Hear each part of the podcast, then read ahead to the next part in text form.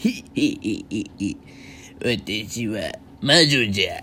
今日はこの鍋でとっておきのものを作ってやろうかね。まずはマー君の爪の赤。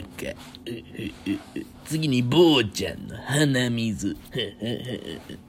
そして豆腐とひき肉と甜麺醤とかあといろいろ入れて炒めたら麻婆豆腐の出来上がりだよ。